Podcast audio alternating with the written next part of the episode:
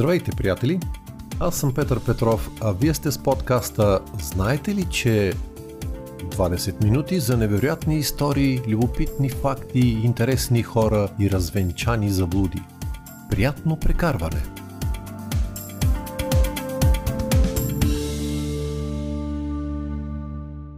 Има нещо романтично в теорията на конспирациите, особено когато са добре скълъпени – Една от причините хората да си падат по тях е може би онази човешка носталгия по динамичен, приключенски живот, какъвто не можем да имаме, но книгите и филмите ни го доставят като временен лек за тази жажда.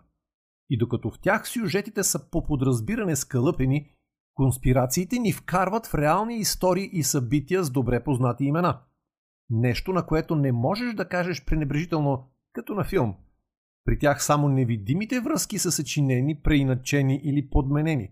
Така всичко започва да изглежда истинско и много по-трудно става убеждаването, че разказаното е измислена версия на нещо много по-простичко, скучно и досадно. Днес обаче ще се спрем на една история, интересът към която със сигурност не е продиктуван от романтика. При нея по-скоро умът ни отчаяно отказва да приеме, че тя е възможна – и именно убедеността ни, че нещото не може да бъде, е двигателят за продължаващия интерес. Това е историята за смъртта на един от най-големите престъпници в човешката история – Адолф Хитлер.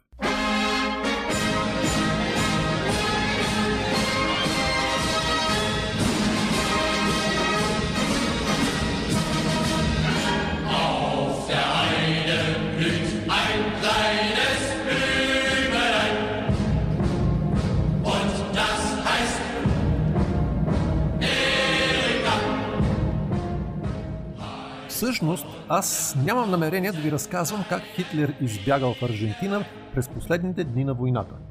Това именно е конспиративната теория на аржентинския журналист Абел Басти, използвана и представена през 2011 в нова опаковка от двама англичани Саймън Дъстън и Джералд Уилямс. Между тях дори има спор за плагиатство. Впрочем, Абел Басти не е просто някакъв съчинител на жълти или сензационни истории – от 1979 той се посвещава на реконструкцията на историята на нацистите, избягали в Аржентина. А тя е богата. Точно тази му сериозна изследователска работа се използва от вярващите в конспирации, подкрепа на тезата, че един такъв изследовател не може да греши, що се отнася до Хитлер. Наистина, Абел се добира до редица интересни и сякаш нареждащи се в пъзел елементи, но всичките те се обесмислят от доказателствата за кончината на фюрера в бункера, които не могат да бъдат заобиколени. Да повторя още веднъж. Моето намерение днес е не да ви занимавам с конспиративната теория, а да се фокусирам върху това, което я поражда. Откъде тръгва всичко? Вероятно ще се изненадате, но причината за възникването и са действията на Съветския съюз и по-специално на Сталин още в първите дни след края на войната. За нелогичното на пръв поглед поведение на кремълския диктатор ще ви разкажа след малко. Преди това трябва да проследим събитията, които са добре документирани и фактите са безспорни. Ето с какво разполагаме. Да започнем с това, че руснаците са тези, които контролират всички доказателства от самото начало. Те превземат бункера на Хитлер на 2 май и залавят свидетелите на случилото се там в предните дни. Градинката, в която са заровени костите на Хитлер, също е под техен контрол. Освен това, дори преди да завземат Райх канцеларията, те имат официално потвърждение за смъртта на Хитлер от генерал Ханс Крепс. Нощта на 30 април срещу 1 май 1945 генерал Крепс е изпратен в руския щаб от Борман и Гьобелс, действащи като де-факто наследници на Хитлер с предложение за временна местна капитулация – Генерал Крепс е не само последният началник на генералния щаб на Хитлер и един от свидетелите на последната му воля и завещание. Той е бивш помощник военно аташе в Москва, говори свободно руски, познава лично ръководните мъже в Червената армия и винаги е бил смятан за горещ защитник на руско-германското сътрудничество, като жив символ, на което някога публично е прегърнат от Сталин. Така емисарят, който се представя или на маршал Жуков или на местния руски командир генерал Чуйков в ранните часове на сутринта след смъртта на Хитлер не е непознат.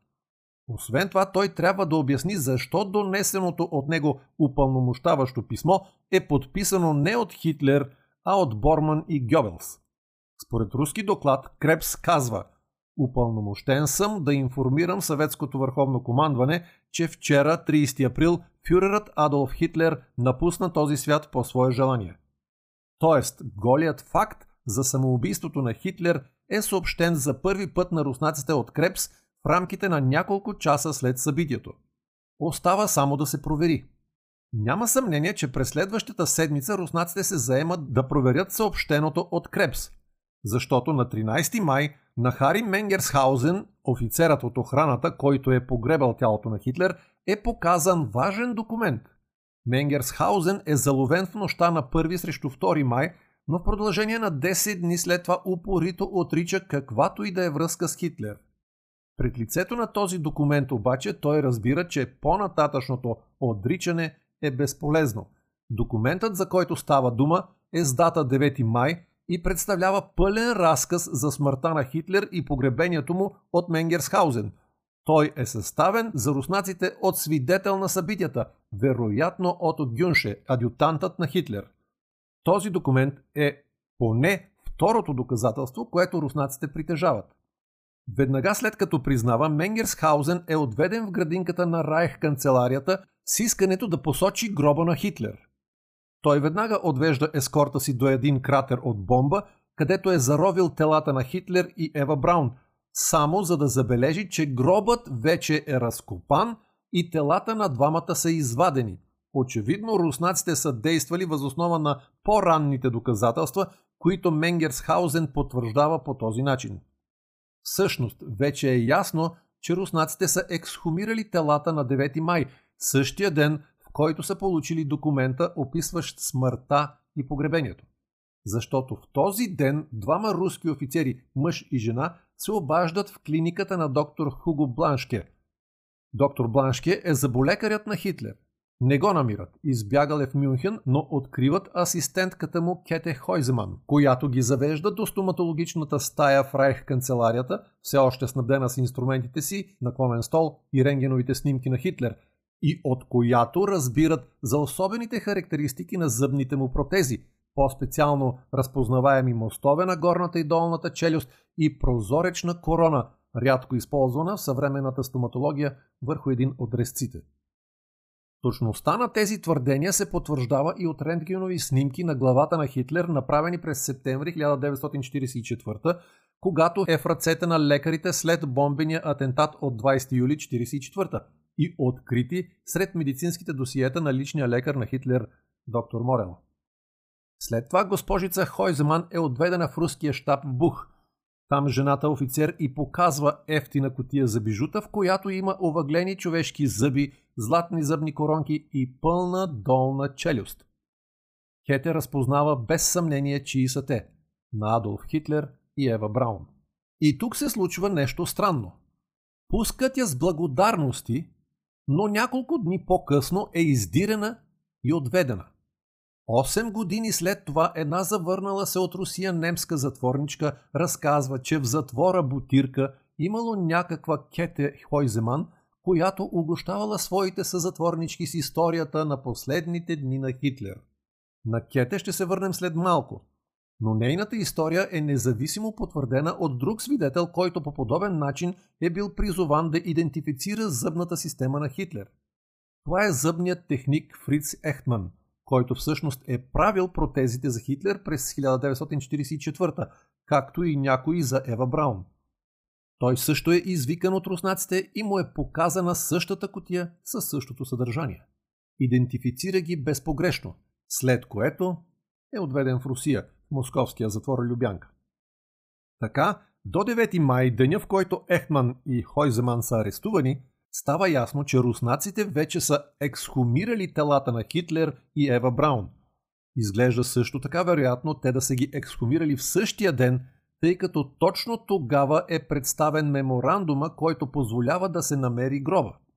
Ексхумацията изглежда е извършена от специален отряд на НКВД. Член на този отряд, капитан Фьодор Павлович Василки, след това разказва на полицая от източен Берлин, при когото е настанен – как са обезопасили телата на Хитлер и Ева Браун. Неговите думи са Черепът на Хитлер беше почти непокътнат, а така също и горната и долната челюст. Той потвърждава, че самоличността на Хитлер е била безспорно доказана по зъбите. Това идентифициране е последвано от идентифицирането на гроба от Менгерсхаузен на 13 юни. В края на май руснаците предприемат още една стъпка. Те изправят Менгерсхаузен пред трупа на Хитлер. Менгерсхаузен описва случая така.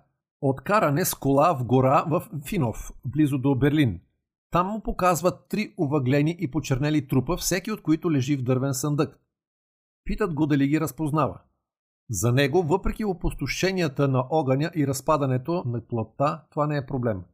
Пред него са труповете на Гьобелс, жена му и Хитлер. Тялото на Хитлер е в много лошо състояние. Краката са напълно унищожени, кожата и плътта са почернели и изгорени. Но структурата на лицето е останала ясно разпознаваема. В едното слепоочие има дупка от куршум, но горната и долната челюст са непокътнати. След като идентифицира труповете, Менгерсхаузен е затворен в Русия, разбира се. Така до началото на юни руснаците са научили обстоятелствата около смъртта на Хитлер и идентифицирали гроба и тялото му чрез редица сходни свидетелства, включително показания на други обитатели на бункера, не споменати тук. Всички доказателства сочат ясно в една и съща посока. Важното тук е, че големият брой свидетели, краткото време, в което събитията се развиват и методите на разпит от НКВД, изключват възможността всичко това да е наговорено с цел прикриване бягство на Хитлер. Не може да има съмнение, че през първата седмица на юни руснаците в Берлин признават смъртта на Хитлер.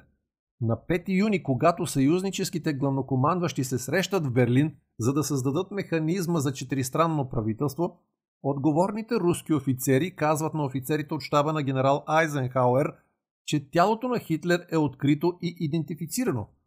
Доказателствата са убедителни. И тук започват да се случват нелогични неща – Четири дни по-късно, на 9 юни, маршал Жуков прави публично изявление пред пресата. На ключовия въпрос за смъртта на Хитлер той не казва нищо за руските разследвания, нищо за германските разкрития, нищо за изгарянето или погребението, ексхумацията, заболекарите или зъбите. Обстоятелствата са много мистериозни, казва той. Не сме идентифицирали тялото на Хитлер. Не мога да кажа нищо определено за съдбата му. Могъл е да излети от Берлин в последния момент. Състоянието на пистата би му позволило да го направи. След него говори руският военен комендант на Берлин генерал-полковник Берзарин. И той повтаря същото, че Хитлер може да е жив.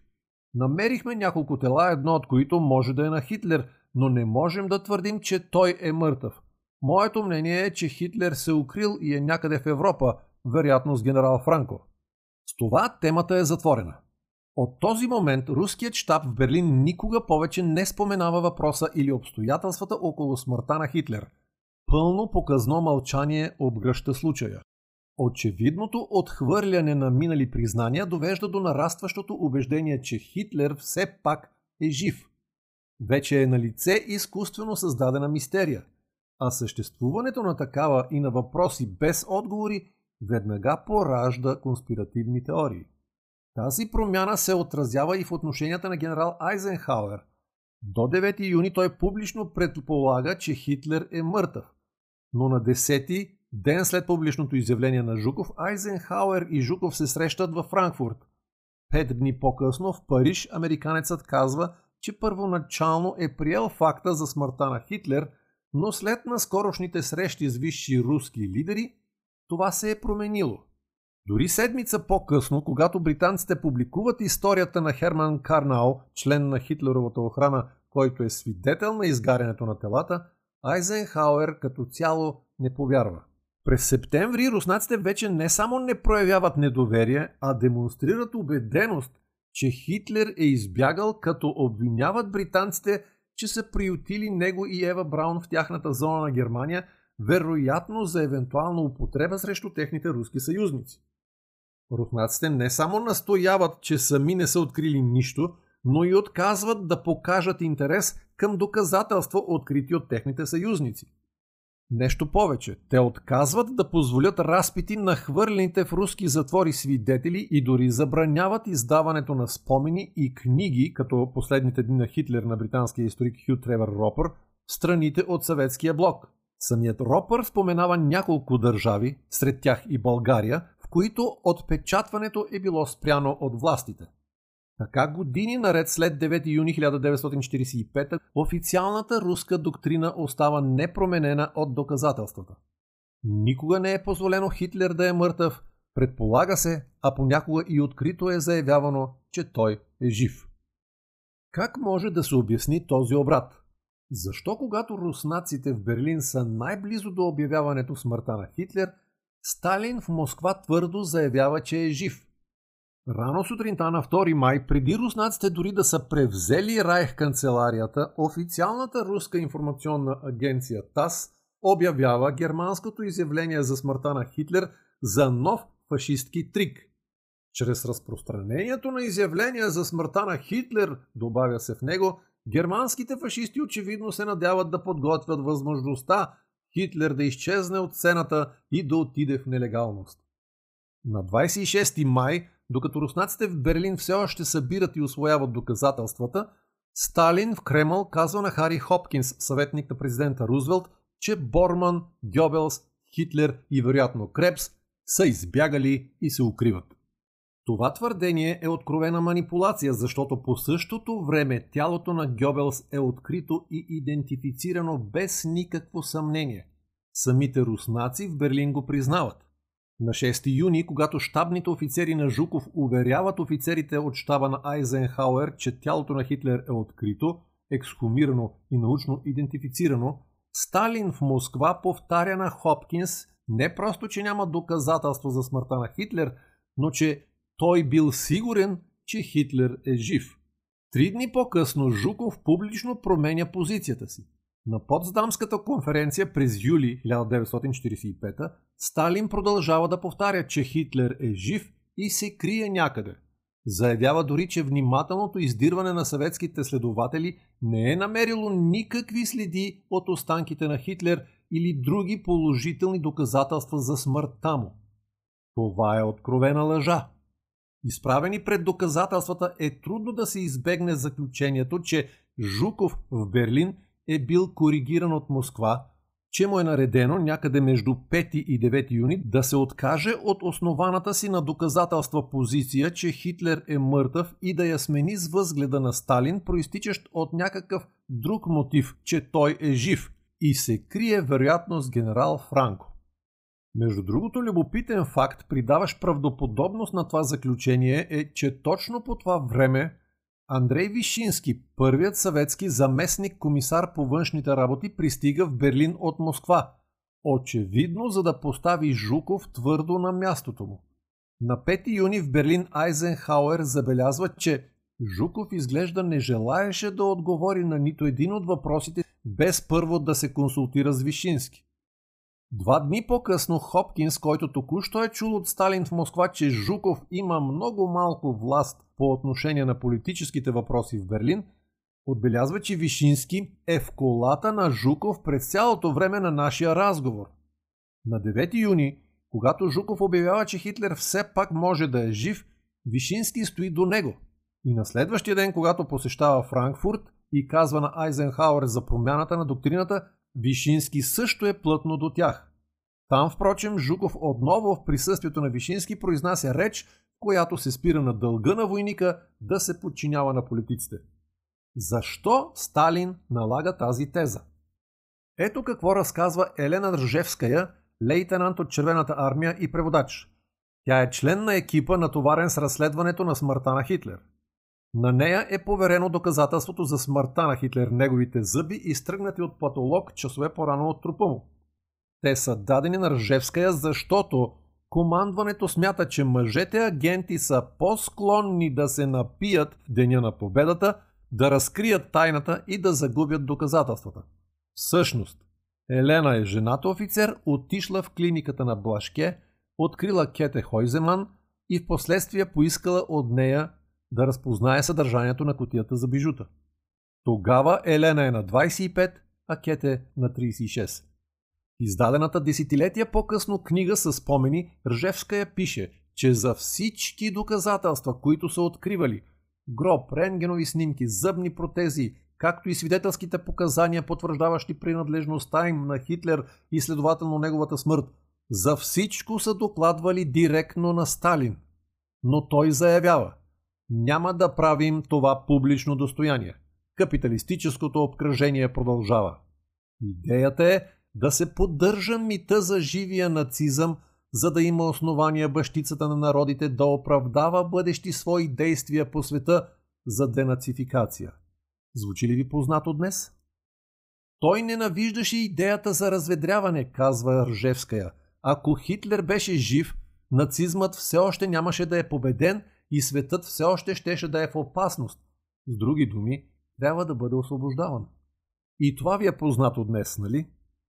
Ето защо всички, които могат да докажат, че Хитлер е мъртъв, са изолирани в затворите на Съветския съюз.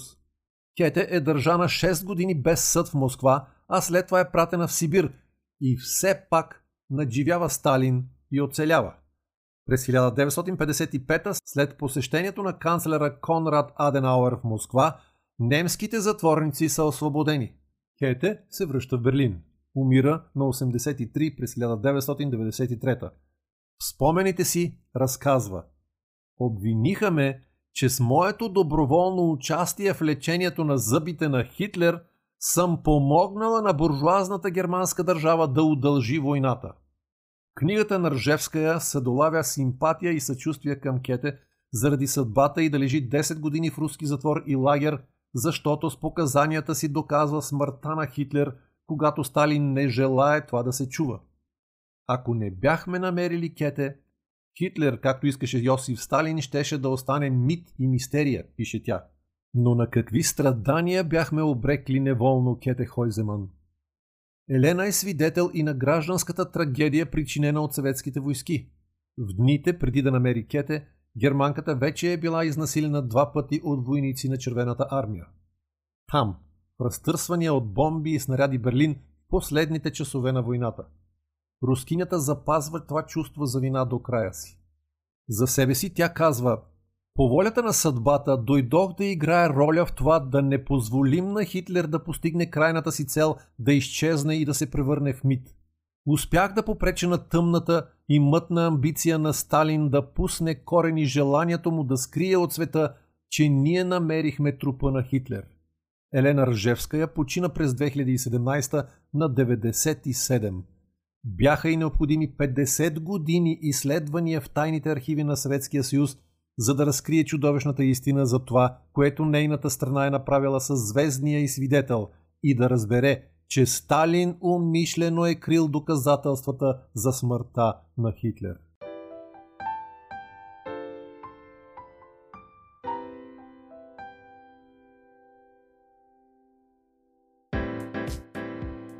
За днес толкова. В блога ми знаете ли .info ще намерите допълнителни подробности по темата. Ако подкастът ви харесва, можете да се абонирате за него във всяка от трите големи платформи Spotify, Apple Podcasts и Google Podcasts. Ще ви бъда благодарен, ако го споделяте. А сега до чуване до идната седмица, когато мисля отново да ви срещна с някои особености на трънския диалект. До тогава, stay hungry, stay foolish.